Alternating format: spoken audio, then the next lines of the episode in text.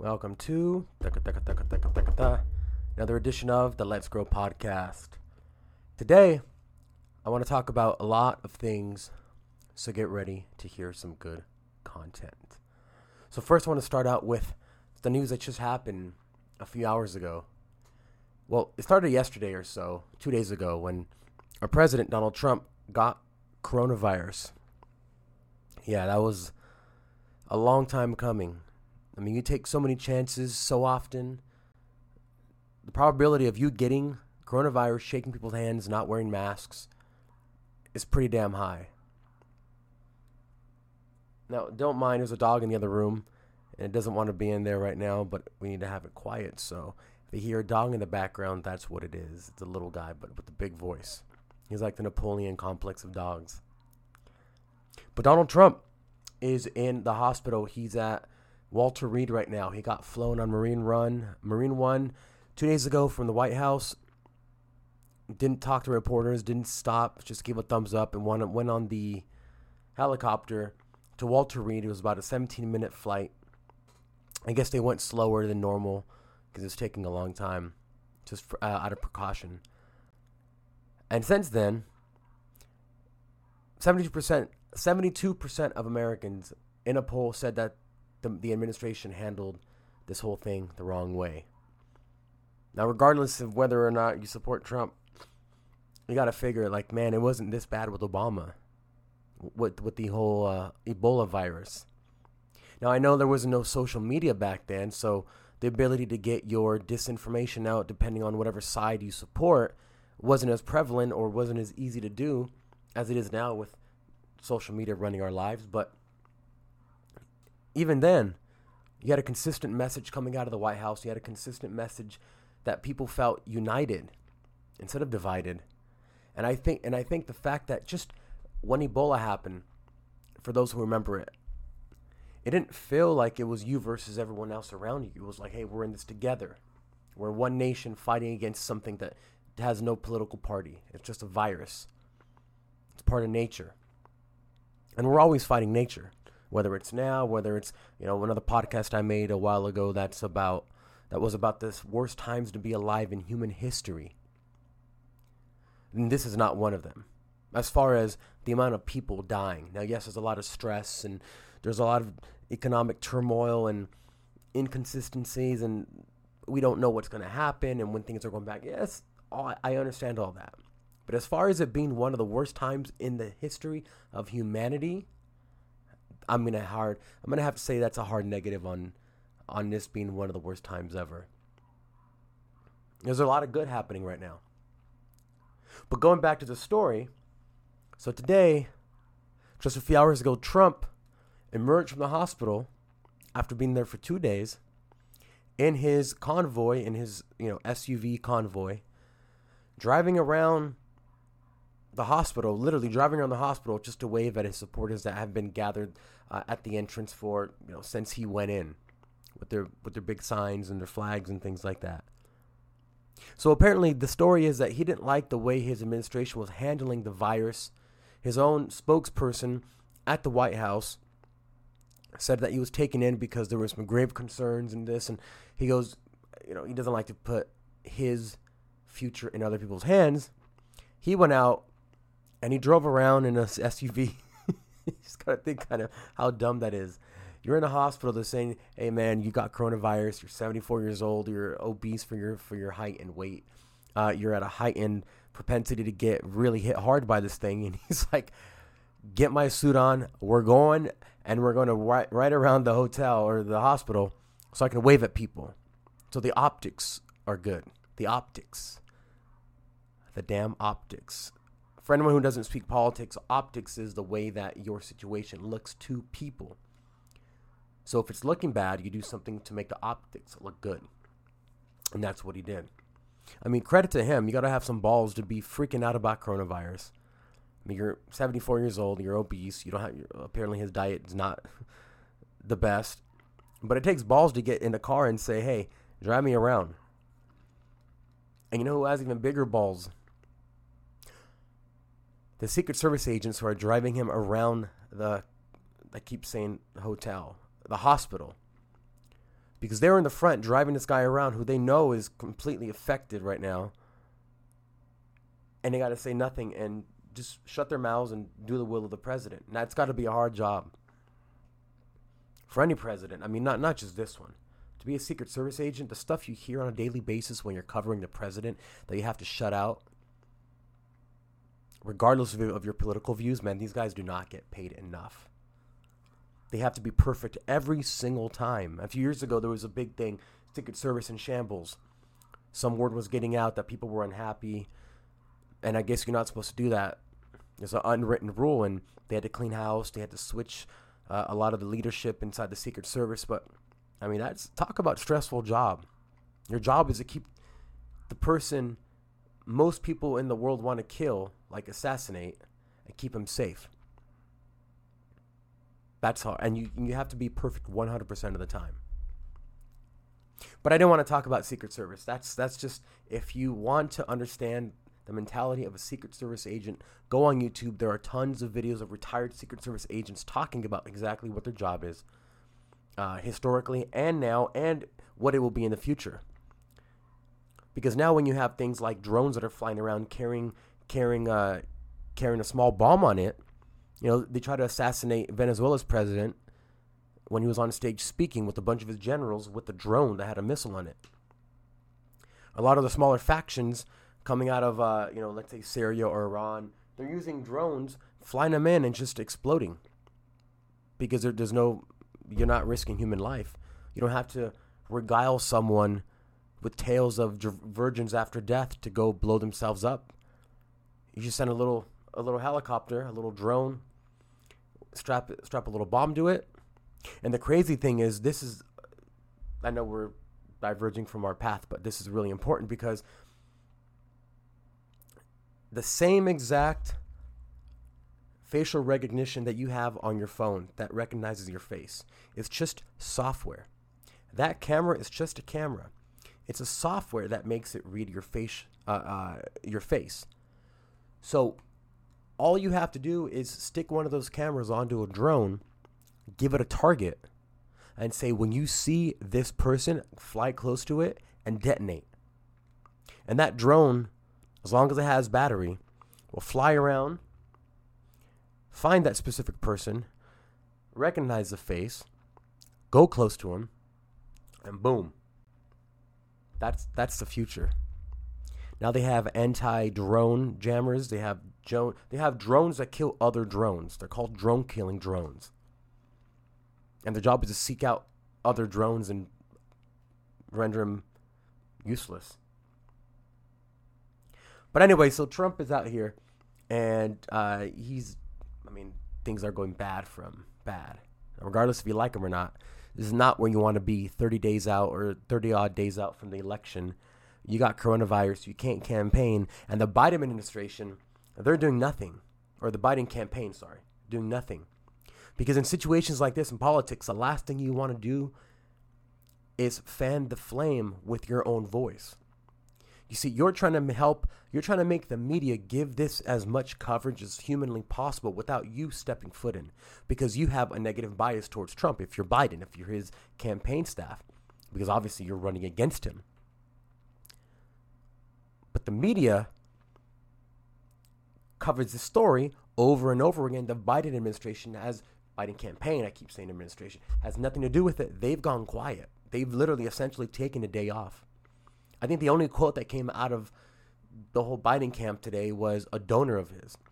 So all the staffers and everyone else that works for the campaign are have been instructed not to say a word to the press because they don't want to start getting in there and uh, you know have people who don't think of them so well like in a negative light say oh well they're just trying to you know they're trying to spit in a wound or throw salt in a wound. But that's smart on their part. And the, the administration if they want to get out of this soon i know trump's trying to get out tomorrow already. He's trying to get back to work tomorrow three days after going in I mean, look, if your only goal is to get reelected at the expense of your health, then, you know, by all means, do it.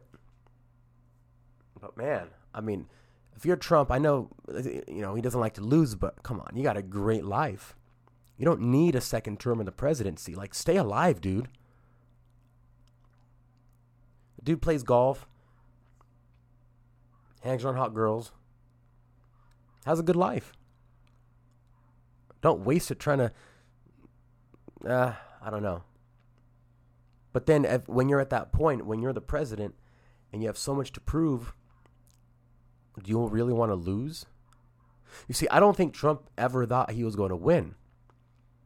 I, I, I always have said this is a publicity stunt.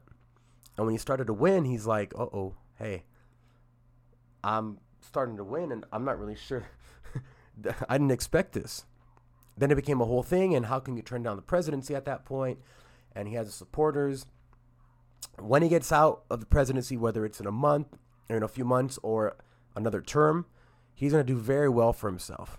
Now, he's going to have a lot of people who hate him, but his supporters are going to be the most ardent supporters ever. And but it's kind of weird because being a marketer, and we are going to talk about sales and marketing today, I promise, but we're, we're, we're diverging on a little path right now. Coming from a marketer, as a marketer, I know that my followers or my potential customers have to be able to afford the product that I'm selling. Okay, right now, Trump's base would never be allowed into his golf course. They, they couldn't afford his stuff. Now, back then, when he had Trump Airlines for a while and he had uh, his Trump ties and things like that, even those at Macy's were a little overpriced, and I used to have some. I actually went to a st- Democratic California Democratic State Convention in Sacramento with a Donald Trump pink tie because it was nice. And I remember my buddy Anthony, who worked for the Loretta Sanchez campaign, uh, he was with me when I bought it. You know, back then Trump wasn't political; he was just Trump. But you have to know what you have, what you can sell to your people, and what they can afford, because they they already support you with them, their bodies, their minds, their voices, their spirits. But what he needs is to get them to support him monetarily. So, what do you do if you're Trump when you get out of office, whether it's now or in four years? What do you sell to them? I mean, you've already done clothing, you've already done pretty much everything you could have done, and now he has a massive base. So, I'm thinking if I'm his marketing team, if he has one, what can we pitch to people? We've already done courses like how to become a millionaire, expensive courses. You know, they obviously the courts shut that down because it was predatory, uh, something predatory lending, or they were using predatory practices to get people and overpromising, under uh, under delivering, etc. But you can't bring them to golf courses. You can't bring them to those two thousand dollar a plate dinners. Logically, what I think, if I were in Trump's position when I got out, is I would have to create something that my followers could afford or could make me money from their attention. Now, social media is all attention, right? You make money on YouTube when you get attention. So I think the lo- the, lo- the logical thing for Trump would be to start his own news network, like Bloomberg has done, like Arianna Huff- uh, Arianna Huffington did with the Huffington Post and sold it for like hundred million dollars, like uh, Matt Drudge did with the Drudge Report, Ted Turner did with Fox News, and Robert uh, Roger Ailes did Roger Ailes did with Fox News. Anyway, he has to start a news company but the thing then is, what do you push besides his, you know, immigration and things like that, and uh, make America great again? I mean, I'm I'm thinking right now, and what exactly do you push? What kind of narrative? What kind of positions do you take? Do you take the straight Republican narrative, which he won't need after he's pres after he's done being president? He won't need the Republican platform, which he doesn't agree with most of it anyway. Does he switch up? Does he try to start a third party? Does he try to just I mean, if if I were him and his team, you got to support the people. Start a news agency and make money off their attention by selling ads to other companies. I mean, Fox News made over three billion billion dollars. Just I, I believe last quarter. Sorry, like two point seven six billion dollars I think it was like a six percent increase from the last quarter right before that, which is huge. You know, Fox News and CNN, they're all corporations. I always say this: they're just corporations, and their job is to make their shareholders money by selling you news and gaining and keeping your attention. So the product is us. And if you've watched The Social Dilemma on Netflix, if you haven't, I suggest you watch it. It talks exactly about that. It's it's about the fact that we are the product now. The product is us. And our attention is what makes these companies money, these platforms. And I think before we go on to the sales thing, because this is kind of getting into that, one, one of my favorite parts of the movie was this guy. I forget what his name is. I think it's the guy who invented the Facebook like button, and he figured out how to monetize Facebook. Uh, I may be mistaken, but I believe it was that specific guy because they have on there, on the Social Dilemma, they bring in people and they interview them. The people who made Gmail, the guy who made Gmail, the guy who made the Facebook like button, the guy who came in to Facebook when they needed help monetizing their platform and figured, hey, we're going to do it with ads.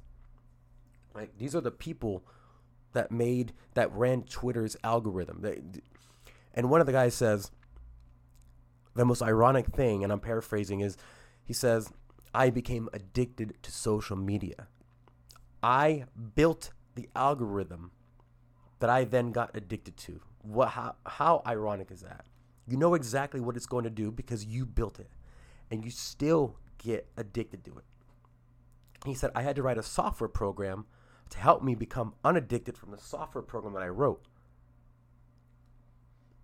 And the other line that stuck out to me, and again, I'm paraphrasing, I'm probably butchering it, but he says something like, When you look at your phone screen, you got to realize on one side, us, is this really primate brain that evolved to f- have safety, familial ties, and just our standard foundational things you need to live.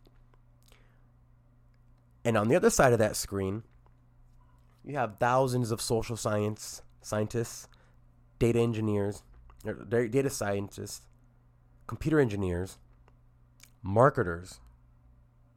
Who do you think is going to win that battle? The 2,000 people on the other side of the screen or your primate brain that uses motion it's a really interesting documentary, probably one of the best I've ever seen, especially being in being obviously uh, you know being in marketing. But I suggest taking a few hours out of your day and and watching it because you spend so much time on your social media. It'd be nice to figure out why you spend so much time on it and why you can't get off it, and why you find yourself subconsciously grabbing your phone and checking Instagram. It's like you don't even think about it. It's subconscious at this point. You swipe up, look at your phone, immediately tap where your Instagram is at, and just scroll through your newsfeed. Mindlessly. It's amazing how they do it. So I wanted to turn the conversation now to sales because I've been thinking about this for the last day or so. Now, a lot of people don't know that I did mortgage sales and financing for nine years before and during when I lived in Hollywood. And I've worked for some of the, some of the biggest companies, you know, the lending tree types companies. Had some of the best trainers, sales trainers ever. Started off when I was 18, right, right out of high school, doing uh, be, becoming a real estate agent getting my license and started selling homes in Huntington Beach and Long Beach.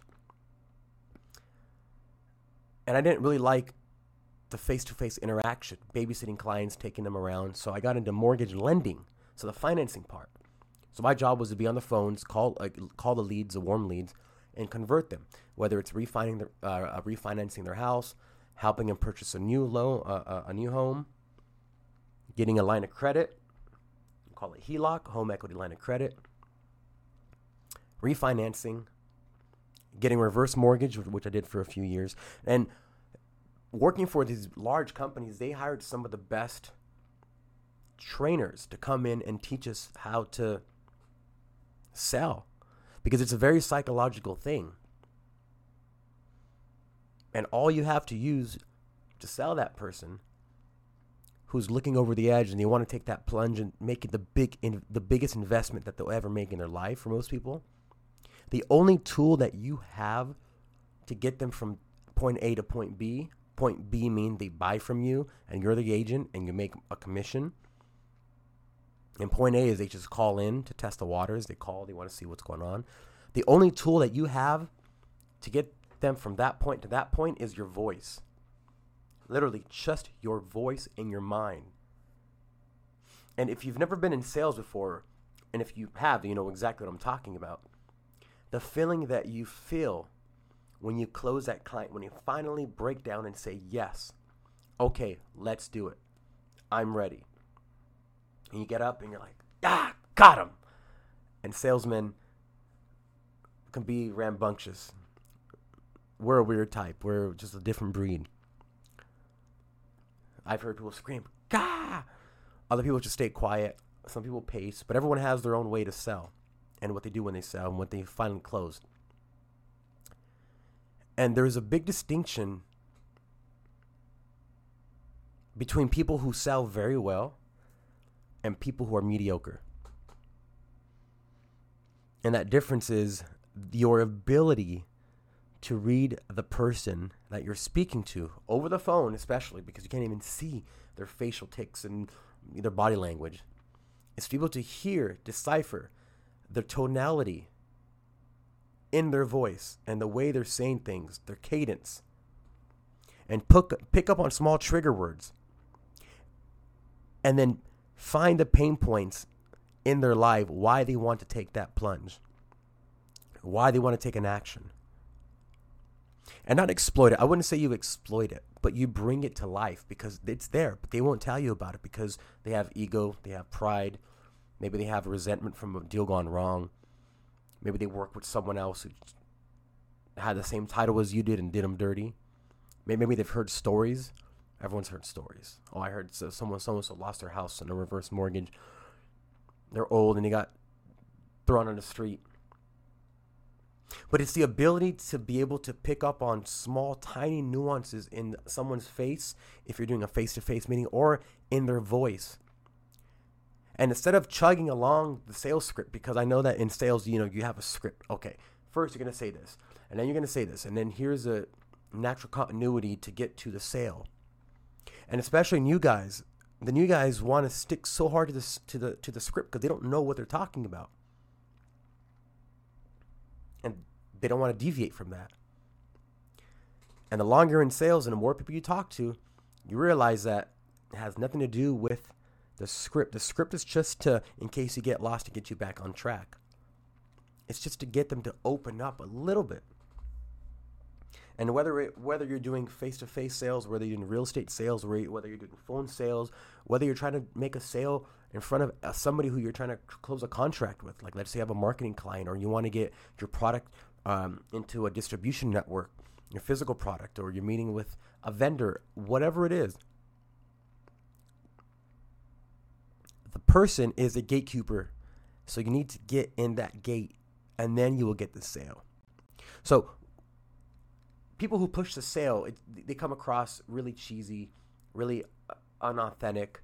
You, you can read them from a mile away. They just want my money. They want me to close. I get it. But what I like to do, and I suggest people look at doing this as well, is do the non sale sale and I learned this from a good buddy of mine. Unfortunately, he passed away. Jose. This guy would say, I don't want you to get my loan. You should probably not call me back. Stop. What are you doing? And just saying that catches them off guard. And they say, What do you mean? I, I, I that you're my salesman. He goes, No, I'm your advisor.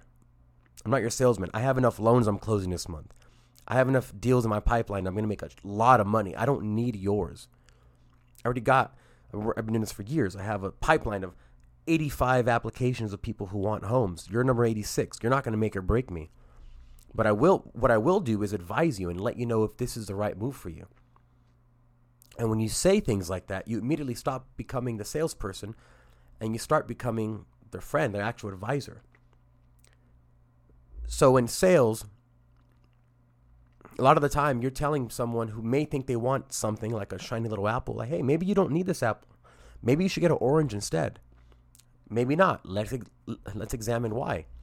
And I guarantee you, because this has happened to me all the time, especially when I'm competing for a sale against you know two or three other loan officers that they're also talking to at the same time, offering them rates and things like that. You would look at one of the rates and say, you know what, actually, hey, that's a pretty good deal, man. Like you should probably take that. Or say, hey, you know, that's really not a good deal because here's why. Or maybe you don't even need, re- need a refinance. Why do you want all that money in cash out? You should just take a line of credit instead.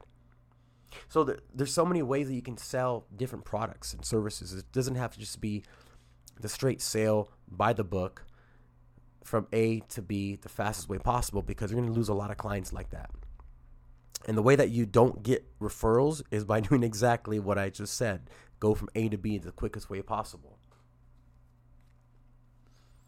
Because I'm, by this day and age, we've probably been exposed to more sales pitches than anyone, any other generation in human history. Commercials, advertisements, whether it's print or voice or television. Every single day on Instagram, every four posts, we see an ad. Every four story swipes, we see an ad. Someone's trying to sell us something. And if you try to use the same old game book that everyone else is using, you're going to have the same success rate that everyone else is having, which is barely any. It's the people who go deeper and who actually study their craft, just like an actor, are the ones who succeed. And the ones who, when you open yourself up and you give parts of yourself to that sale and you give little insights into your life, they feel like they're getting behind the mask of the salesperson. They can't see you, they don't know what you look like. All they hear is your voice. So you can't impress them with your shiny shoes or your nice Hermes belt or you know your Donald Trump pink tie like I had. You just have to use your voice. So I suggest anyone who's in any any type of sale because in reality we're always selling ourselves that's all we're doing. When you go out the way you dress is because you're trying to sell yourself to be to look like a certain person that you want to look like or give off a certain vibe. That's why people dress up when they go to the club because you're out looking for a suitor whether it, whether it be just a one night stand or whether it be something long something longer term you're looking for somebody for companionship. So you dress up.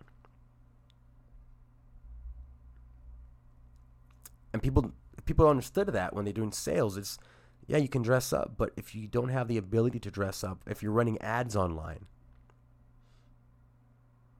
what is your customer going to see? What's your product? How does it look? So I walk into a Macy's, there's someone who's a professional person who set up that lighting. So when I walk in, I feel a certain way. Louis Vuitton and Apple are very good at this. When you walk in the store, if you ever walk into a Louis Vuitton store, just don't even look at the product. Just look at the lighting. So from the second I walk in, I feel a certain way. I see I see the light a certain way. I see the products presented in a certain way. If I'm a digital marketer or if I'm running ads, even if I'm not, even if you think you're not a marketer, let's say you have a product and you're trying to sell that product, you're trying, you're trying to sell more of it when the person clicks the ad, well, first, before they even click the ad, what are they seeing? What's the imagery that they're getting? What's a sales copy, meaning the words? That it's called a CTA, a call to action. What's the words? What are the words doing to the person? Are they bringing up any kind of emotion? What's their purpose? And when they click the ad, finally, when you finally get it to click, what are they seeing? Are they seeing a crappy web page that looks like a five year old did it? Actually, that's not true. Some some five year olds are so good at making uh, just anything online now. I wouldn't say a five year old. Sorry, that's that's uh, that's not fair to five years old. Five year olds. Let's say a forty year old. Are they going to see a website that a forty year old made that went on Wix or Squarespace or some other? Uh, it, if just don't use those. Just pay to get a professional website done. You are not a web designer. You are not an ad specialist. Just like people who get into stock market after a week, they're not stock traders. You're a human being who wants to do this, but you don't know how to do it. You may know a few snazzy words and things like that, but it is not your profession. Don't do it. Save yourself the headache. and get someone to do it right. Because if you run a thousand dollars in ads to a crappy website, you're gonna you know what you're gonna do, right? You just wasted a thousand dollars. Now, if the website cost you hundred dollars to make, good for you. Well, you just invested a thousand dollars that you're gonna lose because you have a crappy website. And think about how many people you're competing with in today's age. I mean, everything is a competition online.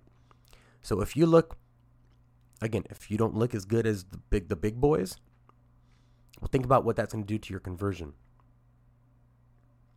If you don't know the action that your customers are taking on your website, if you don't know every single thing that they do on the website, how long they spend there, how many pages they access, what are they hovering over? Are they clicking a buy button? Are they abandoning their cart when they go to the checkout? Are they abandoning it? Do you have a retargeting campaign for that person? Whether they put their email in and they just they just don't finish the checkout, or whether you can tag their IP address and run retargeting campaigns. Like these are all things that you need to know as a digital marketer, which is the same exact things that salesmen need to know when they're talking to a client, whether on the phone or in person. You need to know what they're doing. Is your client at the signing table? Can, can you feel the urgency that he has to sign, or is he kind of like, uh, I don't know, I have some questions? And if you're doing it online, what's your bar? What's your potential customer scene? How does your product look? Because when I go into a Louis Vuitton store, I know that they're paying a guy over $100,000 a year just to make sure the lighting looks good.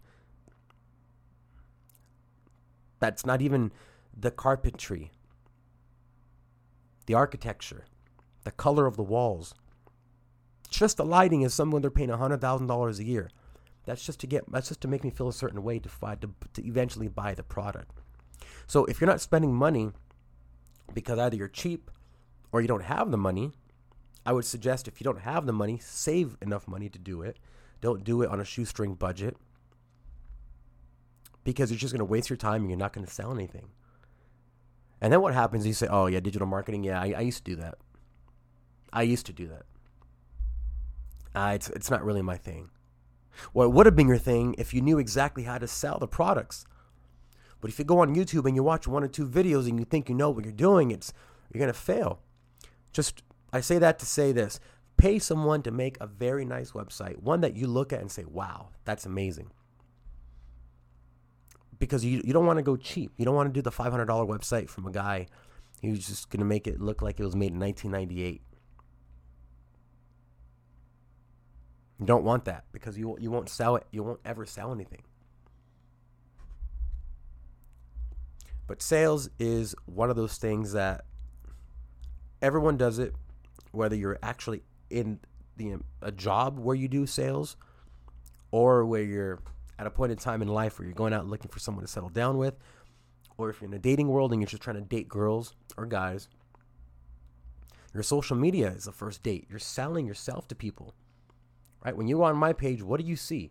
I, I always do this, and I, I suggest everyone doing this, regardless of what your profession is and job. If you're sales, or if you just have nothing to do with sales, or not you're marketing, you're not in marketing, go on your Instagram or your social media and think as if you're not you. Think as if you're someone else, like you're looking at yourself for the first time. I love doing this. What would you think about yourself if you didn't know that it was you? I did this the other day. And I do this for all my clients that I work with. Especially if I know them already, you know, because you have obviously you have a you have a bias towards them or against them or you have this preconceived idea of who they are because you know who they are. You've hang, or, you know, you spent time with them, but look at yourself from the view of someone who doesn't know you. What do you appear to anyone who doesn't know you? If you feel like you can't get a girlfriend or a boyfriend, I mean, what are you displaying on social media? What are you attracting? Are you hoeing out on the gram? And then you wonder why you only get asshole guys that never stay around for more than a few months and cheat on you? Are you posting bad quality pictures of yourself? Because think about it, the original so- the original social media was business cards. People hand them out like like cake, business cards, business cards. And if you've seen American, uh, that, that movie, the name's blanking on me right now with Christian Bale, American Psycho.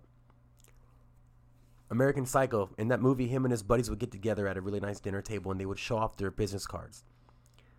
And I, I think one of the lines, this is a great movie if you haven't seen it. He obsesses over who has the best business card. And they'll pop it out over over lunch.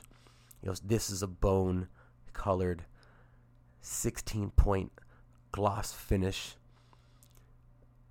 Helvetica font business card. But that was the original social media. That, that was the original social media. And the better your business card was, because you would save them in your Rolodex. You would literally have a Rolodex. People don't remember what Rolodexes are, but it was literally a a wheel that you would turn, and you would have all the names alphabetically. So you'd have business cards inside each alphabet, and you would turn it like a wheel, and you'd find the business card, and okay, I'm gonna call this person. That that was a Rolodex. So if I if I had if I was competing with with other let's just say real estate salesmen, then I would look at the best looking business card in my Rolodex because that's all I had to go off of, and whatever I the meeting I had with them, how they came off, how they were dressed. Now you got millionaires sitting in their underwear at home, don't ever have to dress up because they make money online. Or you have people who, you know, obviously who have to dress up when they have meetings and business meetings and things like that. And one more thing about real estate before I close this up here, because I want to talk about this is, and not to like make fun of anyone or whatever, but I feel like uh, so many people want to get their real estate license just to say that they did it. Oh, I'm getting my, I'm getting my real estate license. Oh yeah, I'm going to be real estate a real estate agent. I think the average real estate agent from all the people who are licensed sell less than two homes a year. And actually, it's probably actually less than that, but less than two homes a year. That means like one and a half. But I think that's like the average or something like that. Because people think that just because you get your real estate license, you're immediately going to be successful. No, no, no, no. That just gets your foot in the door. It's like you say, I'm a digital marketer. I want to make a lot of money selling things online. But all you have is a, do- is a domain name. That's all you have. You're not a marketer, you just have a domain name. Real estate agents who have a license, all you have is the ability to process real estate transactions. People that go to law school, you know, if you don't go to a top tier law school, when you get out, you have a license, you're not insured just because you have a license that you're going to make any money. That, that you won't be a, just an ambulance chaser the rest of your life. The one common denominator in all three of these markets, whether it's real estate, law, sales, is marketing. It's marketing and networking. If you're in real estate, your network is going to make you money. If you're a lawyer, you got to spend money on billboards and ads and get your number out there so people know to call you. Because, I mean, think about it. Every single lawyer starts off at the same level. All you have is a license. Why, why, why, why would I go to Larry H. Parker? And if, you know, if you've been around for a while, and especially in Los Angeles, you know Larry H. Parker. But this guy made millions and I don't know how many millions, but you still know Larry H. Parker. Call me, I'll fight for you. Because he knew the he knew the benefit in advertising. And I'll, I'll, talk about this a lot a lot later on. But don't get your real estate license just because it's something to do. Get it, but know that when you do get it, that's just the ability. That's just giving you the ability to make money. I was licensed in 32 states to do mortgage li- to uh, mortgage license in 32 states, 32 tests, 32 different rules that they have. And I was licensed to do real estate transaction sales in California. And I realized that very quickly. A lot of these people aren't making money because they don't understand that you have to sell yourself. Sure, you can sign up with like a Remax or something like that, and they'll give you like a training manual and a little bit of some business cards. But at the end of the day, no one's going to make that money for you other than you. And that's why advertising is so critical and so important. So we have Trump with coronavirus. We'll see how that plays out. We got Joe Biden's camp just kind of hanging out, not doing much, letting the news burn the candle. They don't really have to do anything right now.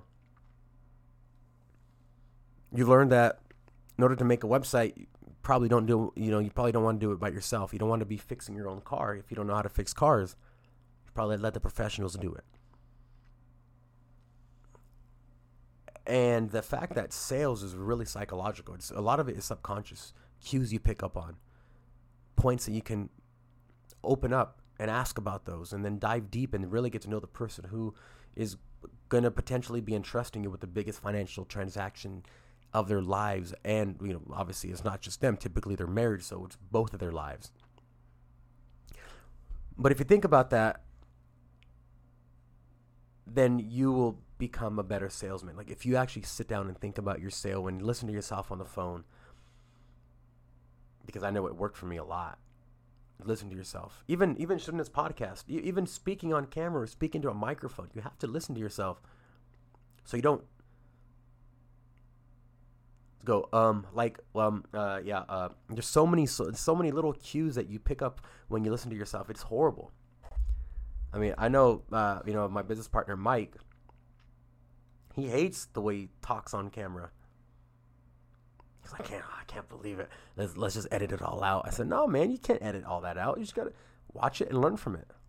But i digress. Anyway i gotta get out of here. I gotta get this dog out of the room. But I hope you've learned some stuff about sales, marketing, politics, a little bit of everything today. I just wanted to go over and briefly touch on a number of different subjects. But if you liked what you hear, get someone else to listen to it, man. Get some of your friends. Say, hey, you should listen to Let's Grow podcast because you're probably going to learn something that you're not learning from um, not listening to it. And I know my sponsors keep telling me, hey, man, plug the show more. But I'm like, you know what? If, if people like it, then I'll tell other people. That's what I've always believed in. You don't have to sell yourself. If people like the content that you're making, they keep making it. People will tell other people about it. Like Andrew Yang, which I won't talk about right now. But anyway, thanks for listening in to Let's Grow podcast. I'm going to start recording these. I know these are just, they're always on iTunes, Spotify, Amazon Podcasts now. It just came out on that. I was one of the first people to get approved on Amazon Podcasts, which is really cool. Um, but anyway, I'm going to start recording them more because a lot of people have been saying I, I just want to I want to see the visual re- uh, representation of it, and here it is. So, with that being said, no more digressions, no more monologues, no more diatribes. This is Fabian DeRossi on the Let's Grow podcast, and until next time, let's fucking grow.